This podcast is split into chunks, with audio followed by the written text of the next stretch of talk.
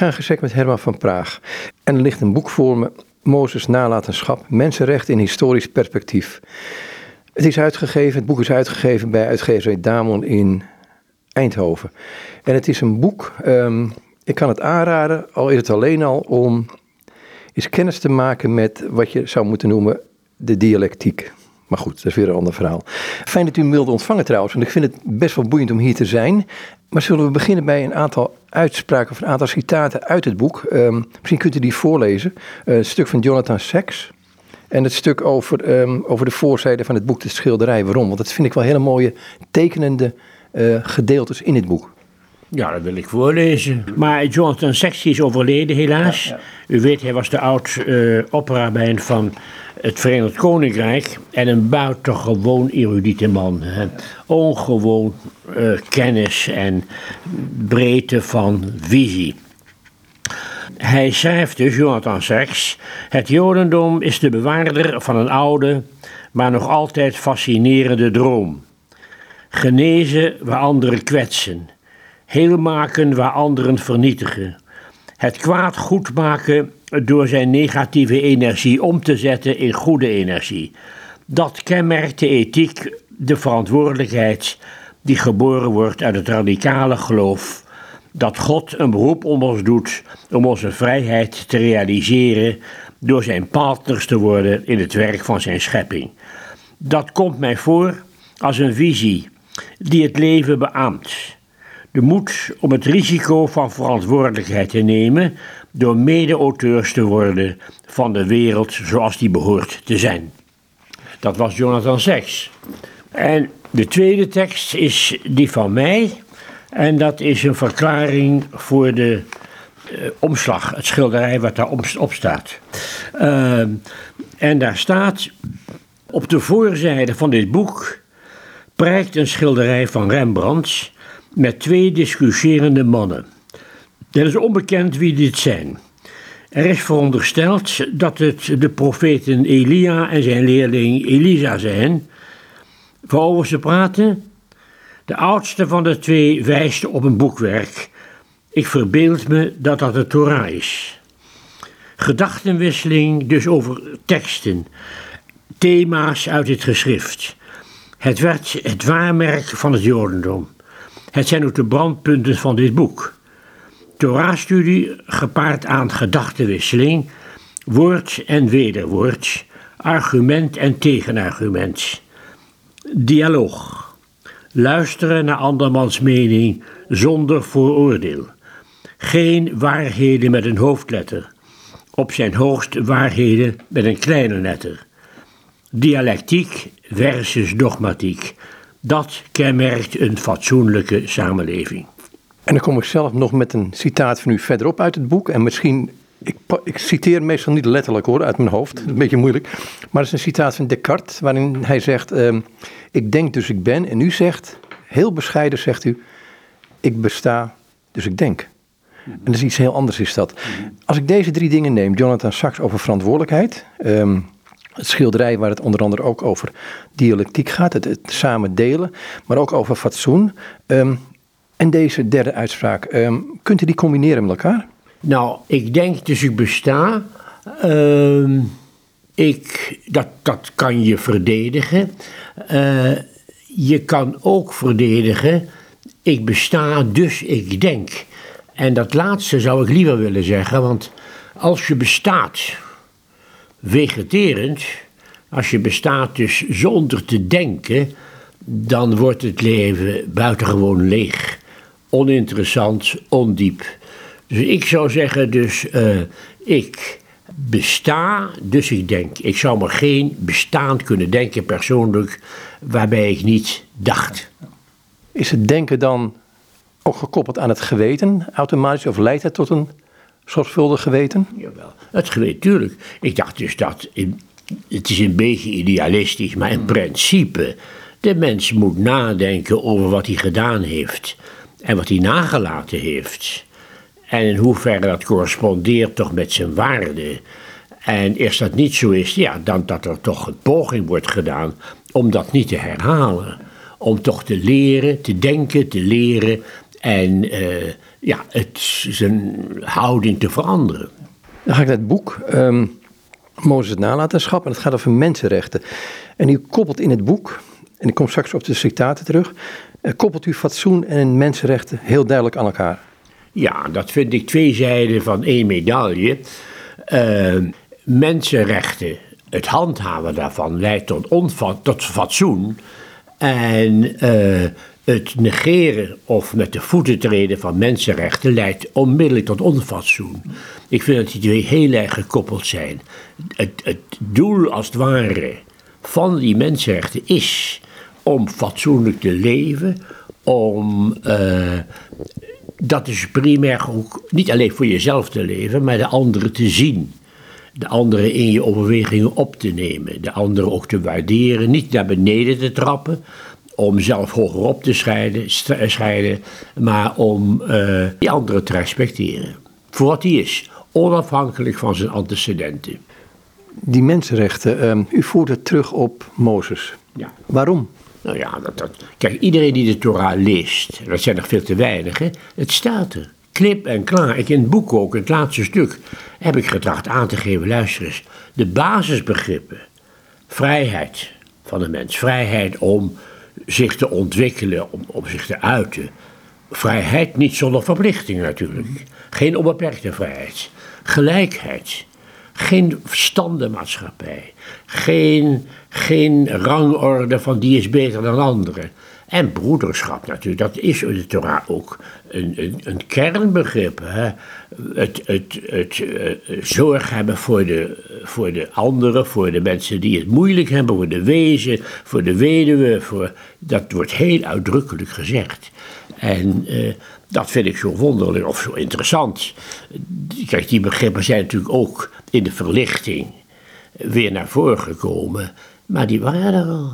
En ook Jezus heeft die begrippen ook niet expliciet, maar gehanteerd. Maar hij was een Jood. Hij heeft dat aan de Torah ontleend.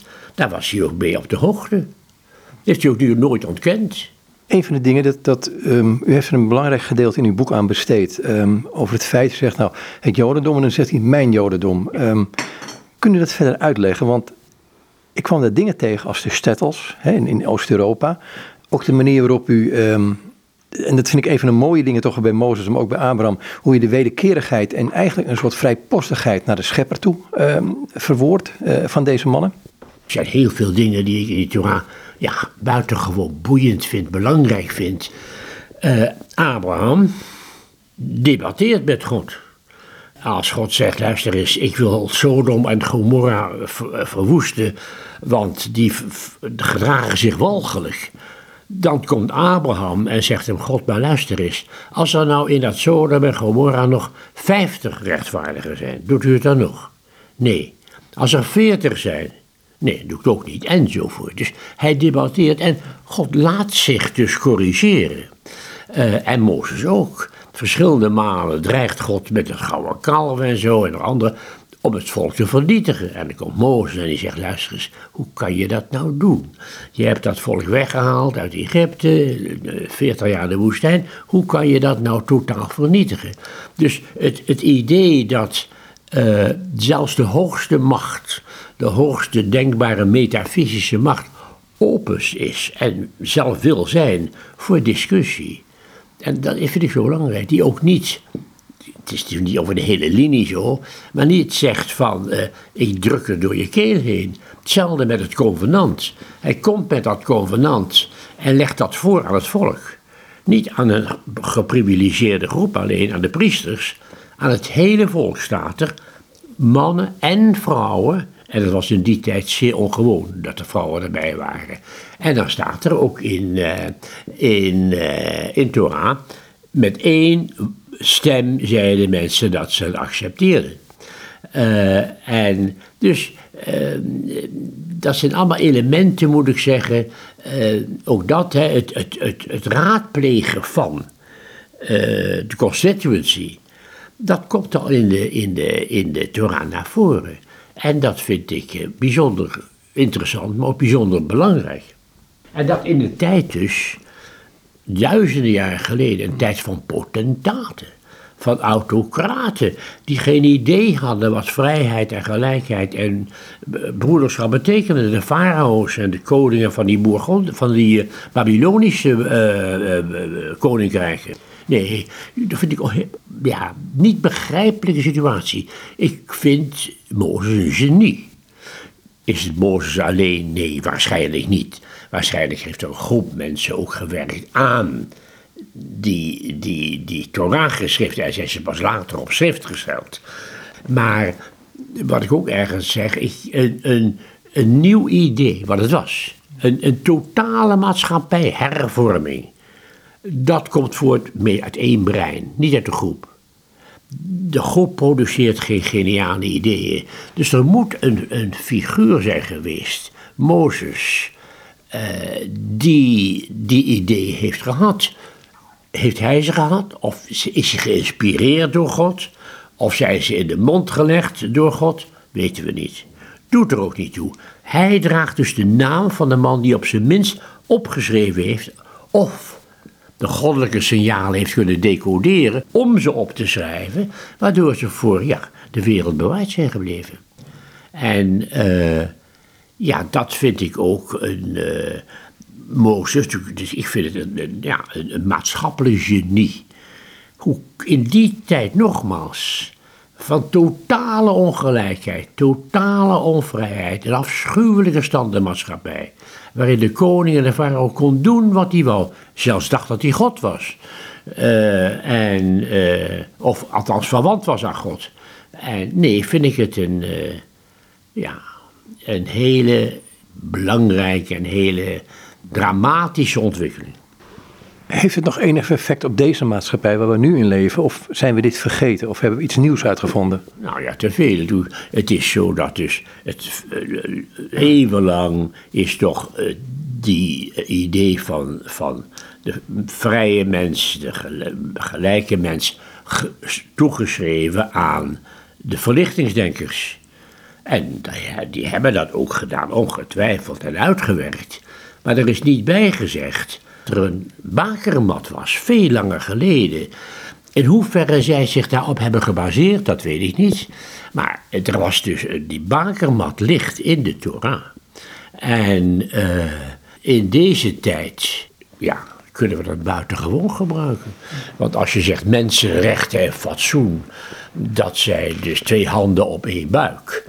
Uh, dan moet je zeggen dat er in deze tijd heel erg veel onfatsoen is in het buitenland. Als je ziet hoe er geregeerd wordt in landen als Iran en, en Rusland en China en noem maar op. Dat is bepaald geen fatsoenlijke samenleving, vind ik. Daar worden mensenrechten geschonden.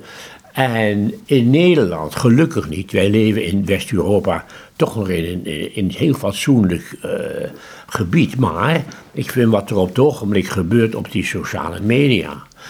Uh, dat men elkaar beschimpt en, en, en, en, en, van alles uitmaakt en dat onbeperkt kan doen.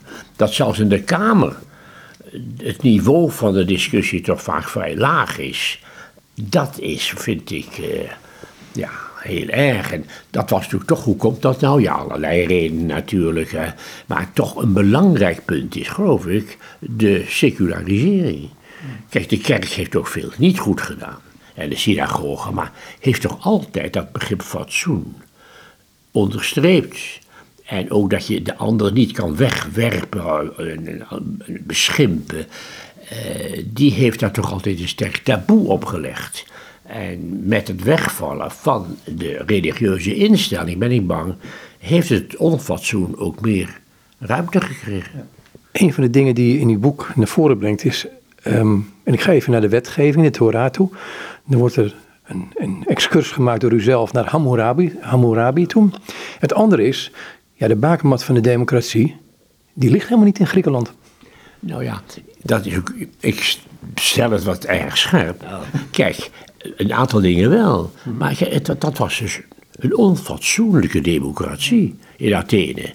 Dat was een, een, een, een, democratie voor de welgestelden, voor een klein deel van de bevolking. Een groot deel vrouwen, maar ook de armen, telden helemaal niet mee. Dus ja, dan kan je zeggen dat er is een volksvertegenwoordiging, maar van een heel bepaald deel van het volk. Nou ja, dat is dus. eh, eh, eh, ik wil niet zeggen dat in Juda de democratie ontstond. Maar wat ik u zei, dan het idee, alleen al dat God, de hoogste macht, het voorlegt aan het volk. Niet opdraagt, maar voorlegt. En dan wil je het of wil je het niet. Dat vind ik prachtig. En dat vind ik ook zo mooi. Dat dan Mozes, die, die doet het nog een keer. En twee keer ook nog vraagt hij, ga je er mee akkoord?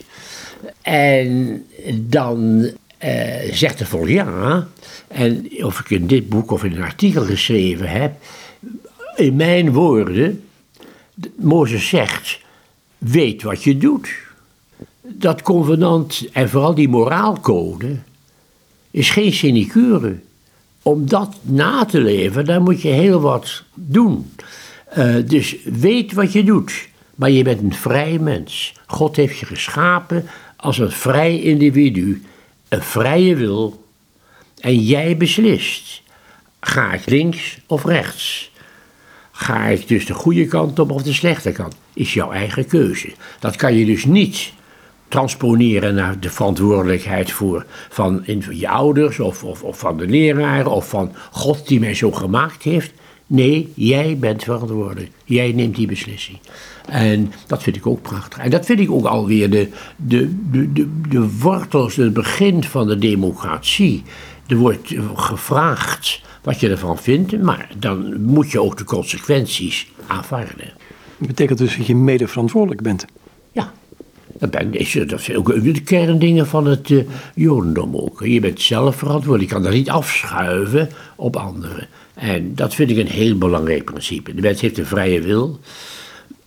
De eeuwige heeft een onbeperkte wil, vrije wil. Maar de mens is geschapen naar Gods beeld. Dus ook hij is begiftigd met vrije wil, gelukkig. Is er een verschil tussen uh, een vrije wil en een vrije keuze? Ja, nou, de, bij de keuze word je gesteld tegenover de mogelijkheid, een aantal mogelijkheden. En uh, ja, daar moet je dan uit kiezen. Bij de vrije wil is het, ik wil dit. Er is niet iets van tevoren. Ik wil nu gaan. Ik wil nu gaan studeren. Ik wil nu naar de synagoge gaan. Ik wil nu naar de kerk gaan. Jij, jouw wil, beslis dat. Maar een, een keuze is, natuurlijk zijn verwant ook hoor. Want een, een, tussengelegen vraag is, ga ik naar de kerk, synagoge, of ga ik naar de sport? Of naar de, naar de bioscoop? Maar toch, het is de, de, de, de, vrije keuze is een aantal mogelijkheden en daar kies je uit. Vrije wil ben jij die primair zegt, ik wil dat. Zit daar een probleem in de zin van, um, het volk wordt voor uh, twee uh, keuzes gesteld, de zegen en de vloek in wezen. Um, is het dan de wil van het volk die dit wil, of is het een keuze die ze kunnen maken? Want daar ligt, volgens Hannah Arendt ligt daar een verschil tussen die twee. Nou, bij, bij wat, zeggen wat, wat Mozes dus zegt, hè. Uh, en ook straf of belonen. Je kan dit doen, je kan dat doen, maar het is, heeft consequenties. Is er dan sprake van een vrije wil of van een vrije keuze? Want het zijn twee. Kijk, we zeggen, als, als God het van bovenaf, of niet van bovenaf, van buitenaf naar ons toe brengt, als, als grote geheel, dan lijkt me er nauwelijks iets wat wij kunnen zeggen. Dan laat ik het anders vragen.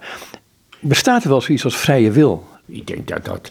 Er zijn dus neurobiologen, en ik ben zelf ook jaren en jaren in dat onderzoek bezig geweest, gedrag en hersenen, die dat ontkennen, maar daar ben ik het helemaal niet mee eens. Kijk, uh, de vrije wil is bazaal. Daar gaat het van uit. Op basis daarvan heb je een vrije keuze. Als je geen vrije wil zou hebben, zou je niet kunnen kiezen. Je hebt een vrije wil, je kan dus in belangrijke mate je leven zelf opbouwen, rekening houden met de maatschappij en met de samenleving. En uh, ja, in dat leven wat je leidt, daar moet je keuzes maken. Daar moet je keuzes maken. Ga ik nou trouwen met die of ga ik die? Ga ik kinderen krijgen, ja of nee? Hoeveel kinderen zou ik willen hebben? Eh, wat ga ik doen als ik klaar ben met de studie? Enzovoort, enzovoort. Een leven is vol keuzes. Die zou er niet kunnen zijn als je geen vrije wil hebt. Dus vrije wil is primair. Op basis daarvan heb je een vrije keuze. Ik ga naar het, ehm, de omslag van het boek. Ehm, Elia en Elisa. Over die, die, die, die, dat onderzoeken van de schrift, van de Torah. Er zit een prachtig citaat in dit boek. En dat ga ik niet letterlijk citeren. Maar het komt hierop neer dat, uh, ik dacht Cardozo die het was. Die zei van, wij voeden onze kinderen rebels op. Ja. En hij heeft ook een boek geschreven, um, Judaïsme als, als, of de wet, uh, de Joodse wet als rebellie, als, of als, als rebellion, dacht ik in het Engels. Dat aspect. Ja, daar ben ik het mee eens. Kijk, hij schrijft ook iets waar ik volkomen mee eens ben, is dat op het ogenblik die wetgeving, die halacha, ja, verstart is. Het, zo is het en niet anders. En ik heb in een brief aan hem geschreven. Uh, ik ben het zo volkomen met je eens. Dat is, dat zei hij niet hoor, maar dat zeg ik. Dit is onjoods. Het, gaat volkomen voorbij aan de dialectiek. Het gaat volkomen voorbij aan de vraag: uh, wat betekenen die regels nou? En uh, waar zijn ze nou voor bedoeld? Dus de discussie, de voortdurend wat in de Talmud, voortdurende discussie. De ene rabbijn vindt het zo, de andere rabbijn vindt het zo. Minderheidsstandpunten worden ook uh, opgeschreven. En dat is eigenlijk verloren gegaan. In de ultra-orthodoxie hoor. In die ultra-orthodoxie. En dat vind ik en hij ook zeer jammer. Hè? In dat prachtige denksysteem van het judaïsme is. Juist toch met zijn tal van schakeringen. Eh, die niet worden weggezet als die is goed en die is slecht. Maar die je moet overwegen. Uh, en in hoeverre je daarmee eens bent of niet, dat aspect dat is, uh, dat is erg verloren gegaan. En ik heb gesproken ook over, ook provocerend, bij die ultra-orthodoxie, over gestold jodendom. De stroom, de gedachtenstroom, die is wat te veel afgezwakt. Wat zet je daar tegenover? Want dat is natuurlijk de vraag op dit moment. Discussie. Natuurlijk is het zo en dat ben ik eens, dat, dat is zij dus die hele orthodoxe rabbijnen. Als je het openstelt voor discussie, dan, ja, dan is de homogeniteit van het systeem verdwijnt. En heb je kans dat mensen ook af gaan vallen. Nou, dus buiten dat systeem willen gaan uh, leven. Uh, is dat een gevaar? Ja, maar ik vind het veel minder belangrijk dan een, een, een filosofie, een levensbeschouwing waar geen leven meer in zit, waar geen stroming meer in zit. Dus het heeft inderdaad kanten, en dat zie je nu ook, hè, dat die, die, eh, ook, ook bij mensen die wel naar denk, de kerk en naar de synagoge gaan, toch met heel veel traditie laat schieten. Dat is aan de ene kant zonde. Maar als die traditie dogmatisch wordt, zoals in het Jodendom je moet de Shabbat zo vieren. Je moet het kasroet zo uitoefenen. Ja, dan vind ik het versterkt. Dus uh, ik ben het volkomen met hem eens. En dat dus de, de, de rebellie, de rebellie, dat bedoelt hij mee dat, dat er dus geopponeerd wordt, gepraat wordt. En ook als je niet met elkaar eens bent, je luistert. En niet zegt, jij bent een, een, een ketter. Nee, ik luister naar wat je te zeggen hebt. En als ik het niet mee eens ben, dan ga ik er tegenin met argumenten. Is het ook niet een van de kenmerken geweest van zowel Abraham als Mozes, het luisteren naar de schepper? Ja, dat vind ik een prachtig beeld. Dat, dat, het, aan, dat het mogelijk is dat je debatteert met de het hoogste morele autoriteit. Ik denk niet dat het mogelijker was vroeger om met de farao te debatteren. Ik denk dat die farao de halfgod zei en zo gebeurt het. Nou heeft natuurlijk de eeuwige dat ook wel gezegd af en toe. Maar hier in het begin van Genesis, ook dat, vind ik dat prachtige beelden. En natuurlijk in, in die Torah ook, daar zijn natuurlijk ook allerlei tegengestelde elementen in. Ontken ik niet. Maar dit staat er en dit staat in Genesis en dat is het begin. Wat ik ook zo mooi vind, is de manier waarop God zich introduceert in Genesis. Niet met trompetgeschal en niet met fanfares, maar als een geest die over de wateren zweeft. Wat hoort het volk? Een stem, een zachte stem. Geen ongelooflijke harde stoten, zachte stem. Dan gaat hij scheppen. Hoe? Niet met allerlei mirakels, met het woord. Dat woord, dat is ook zo prachtig. Heb ik, dat, het scheppende woord. Ik heb getracht daar ook iets van waar te maken. En natuurlijk ook in, in uh, het Nieuwe Testament komt dat voor. Hè. Het begin, het, is een, uh, het woord werd God. Ook daardoor is, is het woord, komt centraal te staan. Dus ik vind het allemaal elementen, ik ontken niet dat niet alles homogeen is. Het is natuurlijk een groot aantal geschriften waar, waar, waar mondeling overlevert en waar dus niet, uh, niet alles eenvormig is. En ook de orthodoxie zegt dat dus, dat is allemaal door God geopenbaard, dus de Torah tenminste. Nou ja, goed, daar kan je over twisten. Ik, ik geloof dat, je, dat er dus vele aanwijzingen zijn dat dat door een groep mensen is geschreven in de loop der eeuwen. Maar desalniettemin, genie. En wat is genie? Het over de grenzen van het bestaande heen weten te reiken en nieuwe vechten te openen. En dan zeggen wij, hoe, hoe komt dat? Weet je, een goddelijk, een vonk van God. Dus dat woord God komt toch steeds weer terug. Hè? Nou ja, ik, ik vind het ook al terugkomen in het, in het begin wat we zeiden. Hè? Descartes, ik denk dus ik besta. Uh, u zegt, ik, ik besta dus ik denk. Um, en het bestaan dan kan in die zin, als je de relateert aan God, ook al gegeven zijn. Want ik heb mezelf niet geboren doen worden. Ik bedoel, ik, ik ben hier op een gegeven moment. Um, maar als je het ziet als een gegeven, dan is het iets anders dan als een, ja, als een product van je eigen denken. En dan, het, het, het, gegeven zijn, het feit dat je, ik besta en dat als een gegeven van God zien. Ja, ja dat, dat kan je zo zeggen. Ik vind, heb ik ook in een van het boek ook gezegd, ik ben mijn hele leven lang, ben ik 92, een verwonderd mens geweest over heel veel dingen. Maar überhaupt dat er leven bestaat. Ik vind dat dus, dat er dus een, een wereld is met ja, een ongelofelijke rijkdom aan leven, aan planten en dieren en mensen, waar, waar, waar natuurkrachten werken. En dat is natuurlijk ja, onvoorstelbaar bij mij. Hoe is dat nou gekomen? Dat weten we ook niet. Maar ik vind het op zich een, een ik ga daar niet zomaar aan voorbij. Ik vind dat een, uh, een godswonder. Dat het er is. Dat het, dat het bestaat. Dat er een bestaan is, een bewust bestaan. Het boek gaat over um, de mensenrechten, dus in historisch perspectief. Uh, Mozes nalatenschap. Um, wat heeft het begrip als fatsoen? Het heeft tegenwoordig een, een, een nare bijklamp gekregen.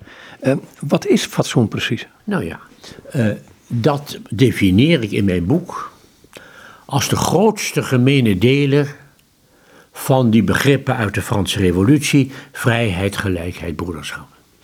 De, het grootste gemene als daar aandacht aan wordt besteed en dat wordt geïmplementeerd, dan ontstaat er fatsoen. Zonder vrijheid van de mens, met verplichtingen, zonder gelijkheid, zonder het gevoel dat de een veel hoger staat dan de andere en broederschap, aandacht voor elkaar, is er geen fatsoen mogelijk. Dus uh, dat vind ik fatsoen. En ik, ook in mijn boek zeg ik dus, ik, vind het, dat Vestdijks fatsoensridders heeft geen goed eraan gedaan. Dat wijst dus naar die uh, bekrompen kleinburgerlijke fatsoen.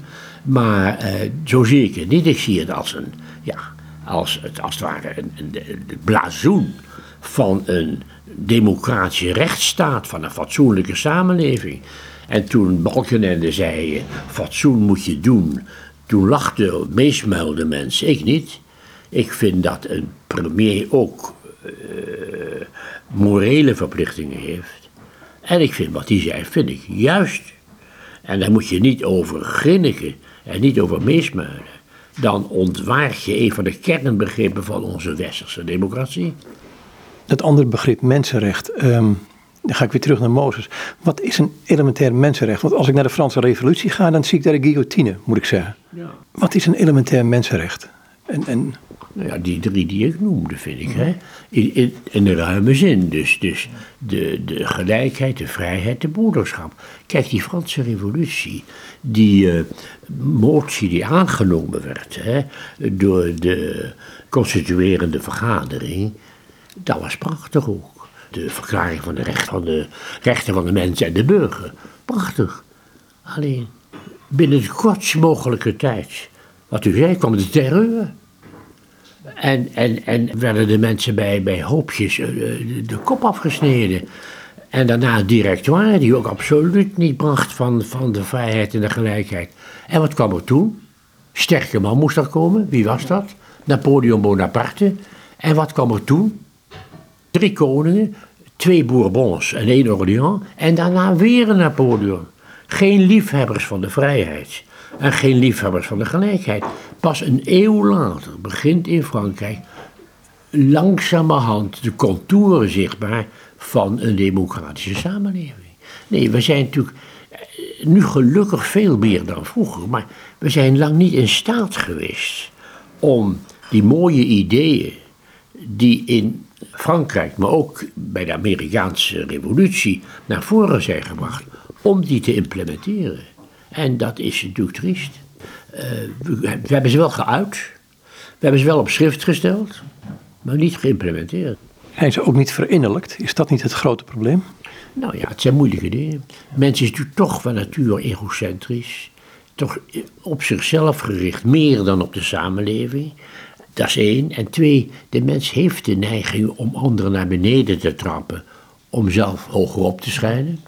En broederschap. Ja, ook dat is natuurlijk om voor de mens, andere mensen iets te betekenen. Ook als het jezelf geld kost. Of veiligheid kost. Ja, dat is ook niet zo makkelijk. Maar het moet wel geprobeerd worden. Een van de dingen van deze tijd uh, lijkt alsof. Um, hij zegt, we, hebben, um, we zijn geseculariseerd, deze samenleving. Um, bijna alsof het geld, de economie, uh, de plaats van een bepaalde wetgeving heeft ingenomen.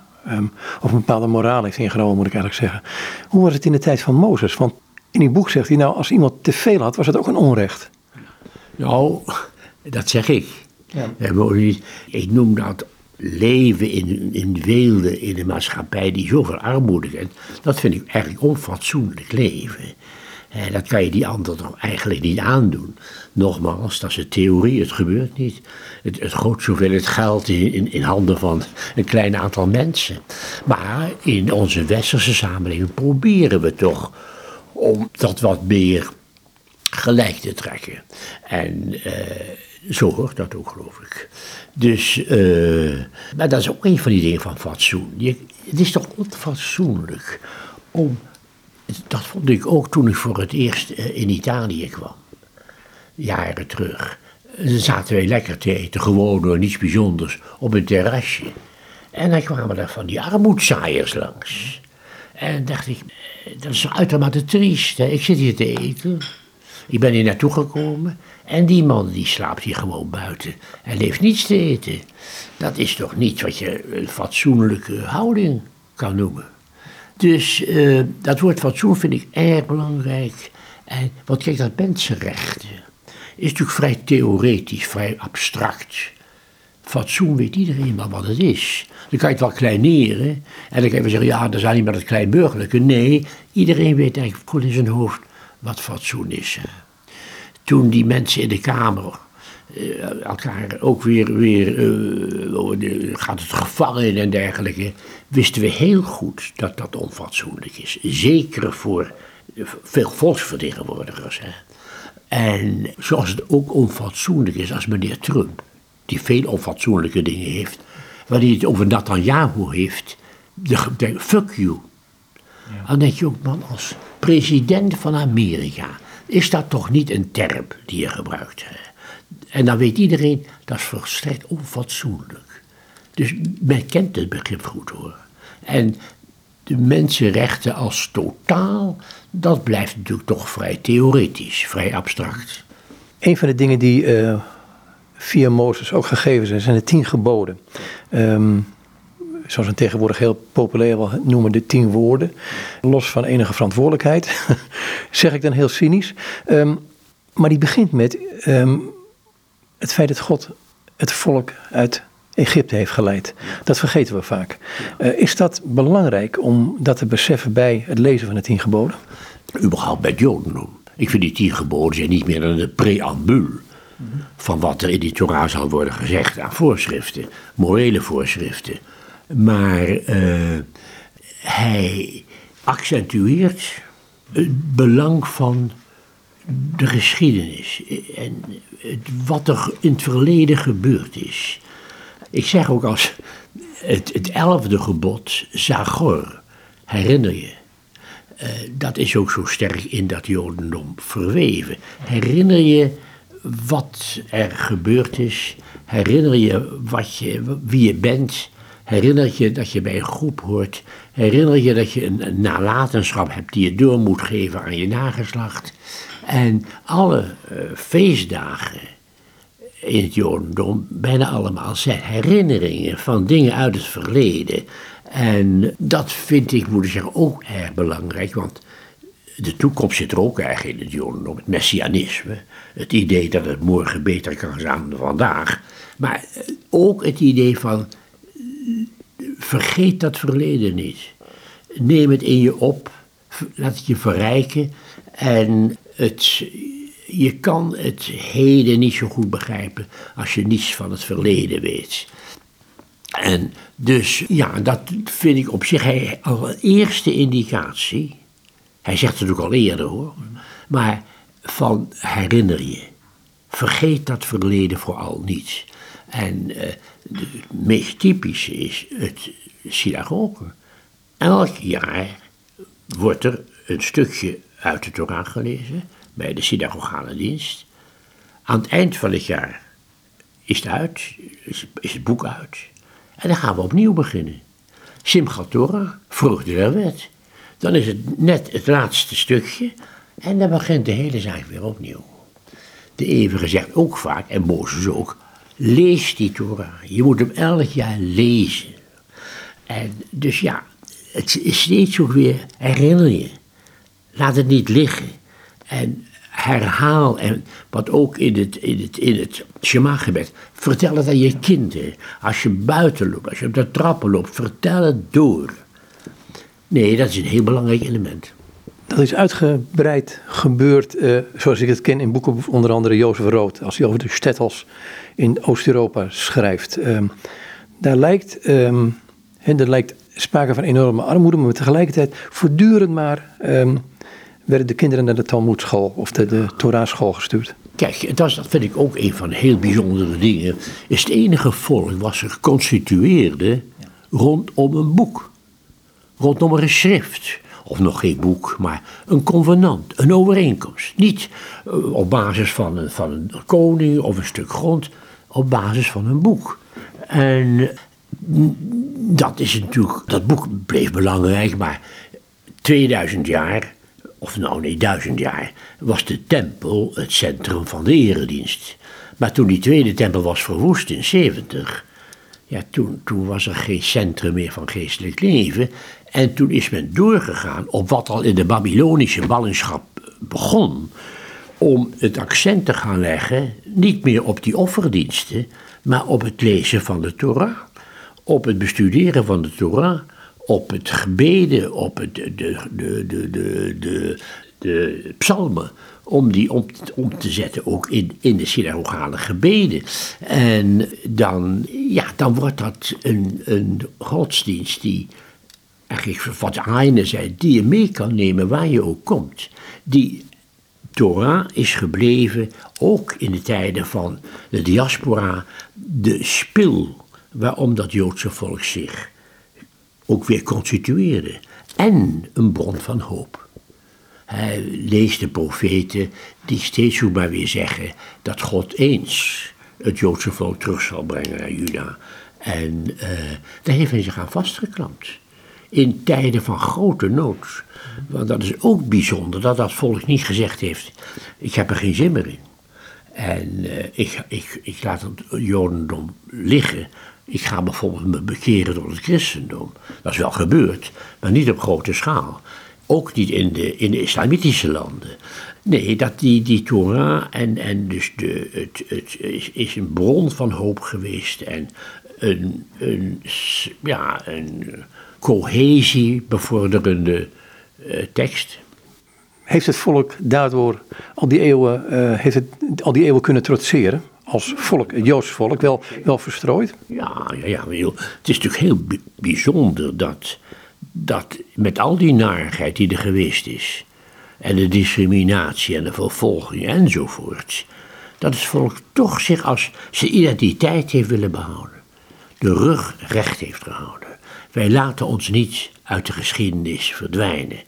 En de Torah als spil, als, als vluchtheuvel, uh, is heel belangrijk geweest. En, en de mentaliteit. De mentaliteit, wij laten ons toch niet ons, ons meest persoonlijke bezit, onze identiteit afnemen. Ja, dat is toch heel bijzonder geweest. Kun je zeggen, en ik ga weer terug naar de boeken van Mozes, um, dat de Torah via het Joodse volk een geschenk in deze wereld is? Nou ja, ik geloof dat het veel goeds heeft gebracht. Het heeft uh, in de eerste plaats het idee van de monotheïsme geïntroduceerd. En dat vind ik om allerlei redenen, dat komt nou niet uh, de, de, nu in het gesprek ter, ter, sprake, maar ik vind het toch superieur aan het veelgodendom. Het heeft geïntroduceerd ook, wat ik zo mooi vind, allereerst het abstracte begrip. Wat, wat Maimonides zegt, het, het God is niet, is volkomen onstoffelijk, uh, heeft geen, geen begrenzing, is volkomen ja, onbereikbaar. In de zin volkomen immaterieel. Later natuurlijk heeft hij wel menselijke vormen aangenomen. Maar moeder zegt dan, luister eens, dat mag. Maar hij is, hij blijft het totaal abstracte. Maar je mag, je mens moet even iets kunnen voorstellen. En dat mag natuurlijk. En dan mag je God ook allerlei menselijke eigenschappen eh, toe toedienen. Maar uh, nou, dat is dus een, uh, al vind ik als filosofisch ook een belangrijk idee. Nou ja, dan natuurlijk, ik vind die hele uh, Torah, dus, dus die wetgeving en vooral die moralen, moraalcode, die vind ik een geschenk van de wereld, ja. Dat vind ik een geschenk van de wereld. Een, laatste punt, God draagt de Joden op een volk van priesters te zijn. Nou, dat zijn ze niet altijd geweest. Maar daar komt wel bij dat toch de idee dat je elkaar moet helpen en anderen moet helpen is heel sterk geweest. Dat eerste even, toen bijvoorbeeld uit Amerika dus. Uh, al, die, al die straatarme uh, Joden uit de stettels in, in Polen en Rusland arriveerden. Toen waren er Joodse organisaties die ze opvingen. Die ze ook materieel opvingen, die ze hielpen met studeren en dergelijke. Ze is altijd sterk geweest. Altijd sterk geweest in de groep om elkaar te helpen. Niet alleen elkaar, überhaupt te helpen, maar primair de groep. Ze zijn verstrooid geweest. Zijn ze inmiddels weer terug in Israël? Het Joodse volk? Ja, dat is toch. Er zijn er nu 7, 8 miljoen. Vind ik geweldig. Vind ik, ben ik heel erg blij. Ik vind het geweldig zoals dat. Ik vind het ook weer een godswonder. Na duizend jaar dat land wat weer herrijst. Hebben we nog nooit gezien. En uh, omdat dus ook het Joodse volk altijd heeft gehoopt dat ze eens zouden kunnen terugkeren. Nou ja, dat ze nu een eigen land hebben en ook niet meer afhankelijk zijn van de grillen van een gastheer. Ehm, in, in korte tijd toch, ondanks alle agressie van buitenaf uit die omringende landen, een land hebben opgebouwd. Democratisch land met een grote economische en culturele productie. Dat vind ik geweldig. En ja, dat is, uh, daar is heel hard voor gewerkt, maar is dus, dat is toch gelukt. Ik vind het ook zo belangrijk, want kijk, het, het uh, Jodendom in de, buiten Israël brokkelt een beetje af. Hè. Daar is natuurlijk toch veel mensen toch ook die dat Jodendom verlaten of, of gemeente huwen of er geen interesse meer in hebben. En dan is natuurlijk Israël buitengewoon belangrijk. En ook, dat moet ik zeggen, die ultra-orthodoxie. Ik ben niet met ze eens, net zoals Lopez Cardozo. Maar het is natuurlijk wel een groep die bij elkaar blijft. En, en, en toch ook zorg draagt dat een bepaalde vorm van judaïsme voor blijft bestaan. Wat mij verrast in het boek, eh, tenminste als ik naar het Oude Testament, Nieuwe Testament kijk als geheel als de Bijbel, dan zie ik vaak de, een profetische, een priesterlijke en een koninklijke lijn. Ja. die, die drie. U zet er ook een rechter bij. U zet de rechterlijke macht, dat is, is, de vierde macht eigenlijk. Ja, heel sterk.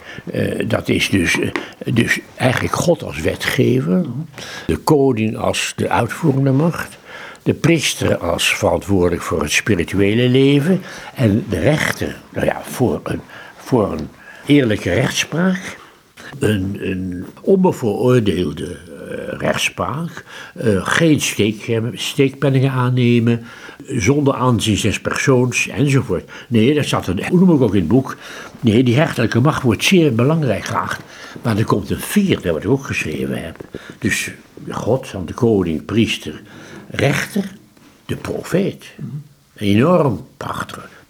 Een mini-democratie. Een onafhankelijke instantie die zonder enige schroom het volk, de koning, de rechter, de priester de les leest. Wanneer ze zich onbehoorlijk gedragen. Nee, dat is een uh, enorm. Ik vind ook Jezaja, Jeremia prachtig. Dat zij dus de teksten literair zo mooi. Maar ook, het zijn dus ook ja, religieuze humanisten avant la lettre. En wat die schrijven. Maar helaas is met die Babylonische ballingschap toen het einde kwam aan de onafhankelijkheid, is dat, eh, dat profetendom verdwenen. Tenzij je zegt, ik zie Jezus als een hele late profeet. Maar wij kunnen een profeet gebruiken in Israël, maar ook hier. Nogmaals, een beetje beeldspraak, maar een volstrekt onafhankelijke. Geen eigen belang, geen partijbelang.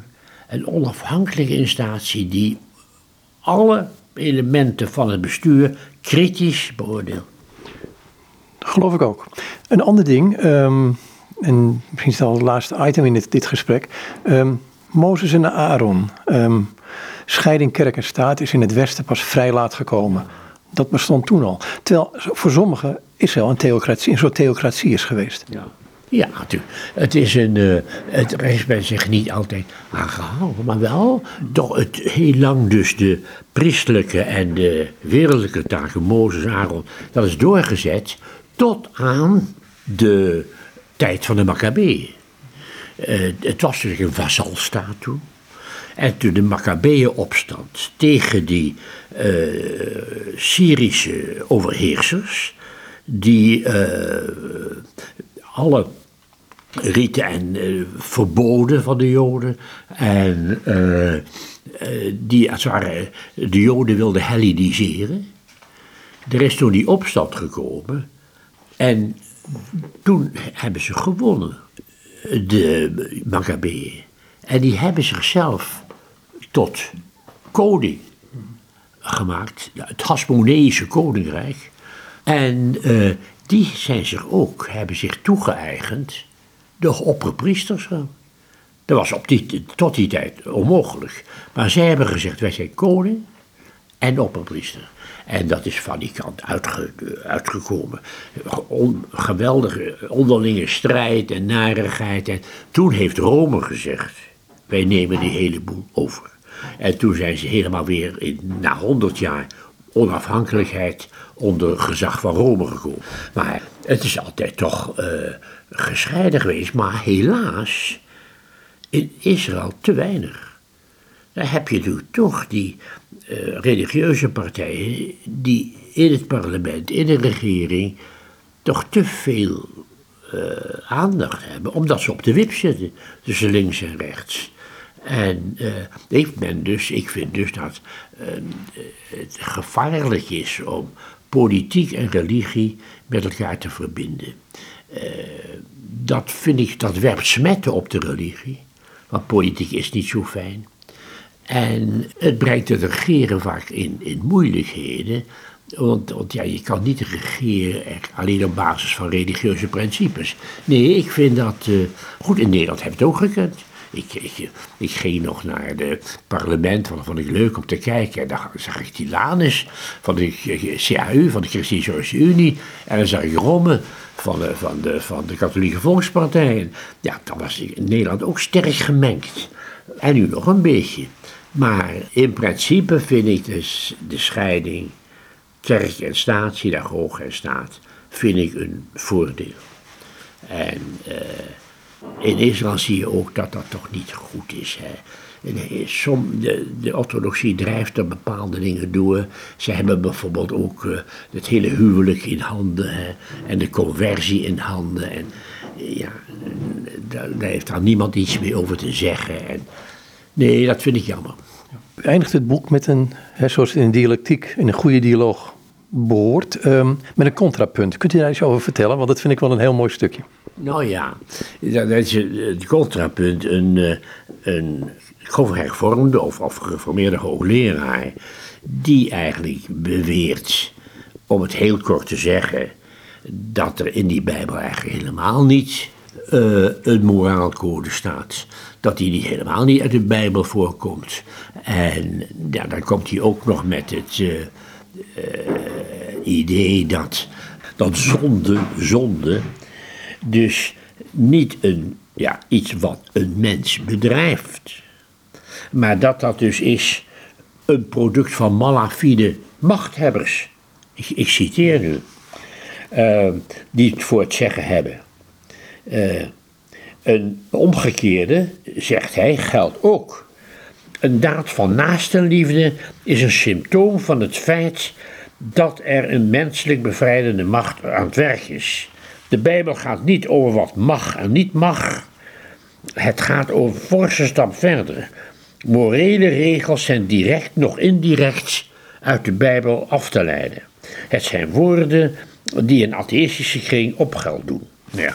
Maar een man dus die ja, een volkomen tegengesteld beeld heeft. En dat vond ik als afsluiting leuk, want het is natuurlijk het boek toch uh, is ook voor een deel een, een uh, poging om zeggen, een lofzang op de dialectiek.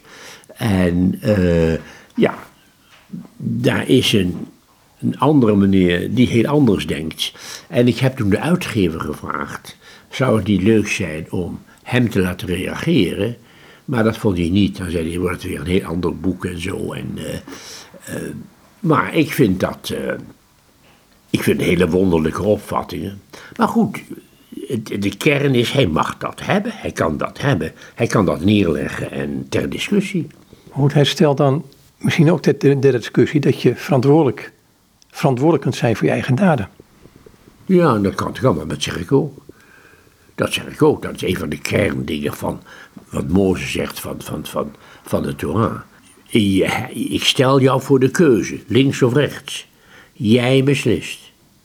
Jij beslist. Maar niet, hij, hij maakt het tot een maatschappijprobleem. Het komt voort uit een malafide maatschappij.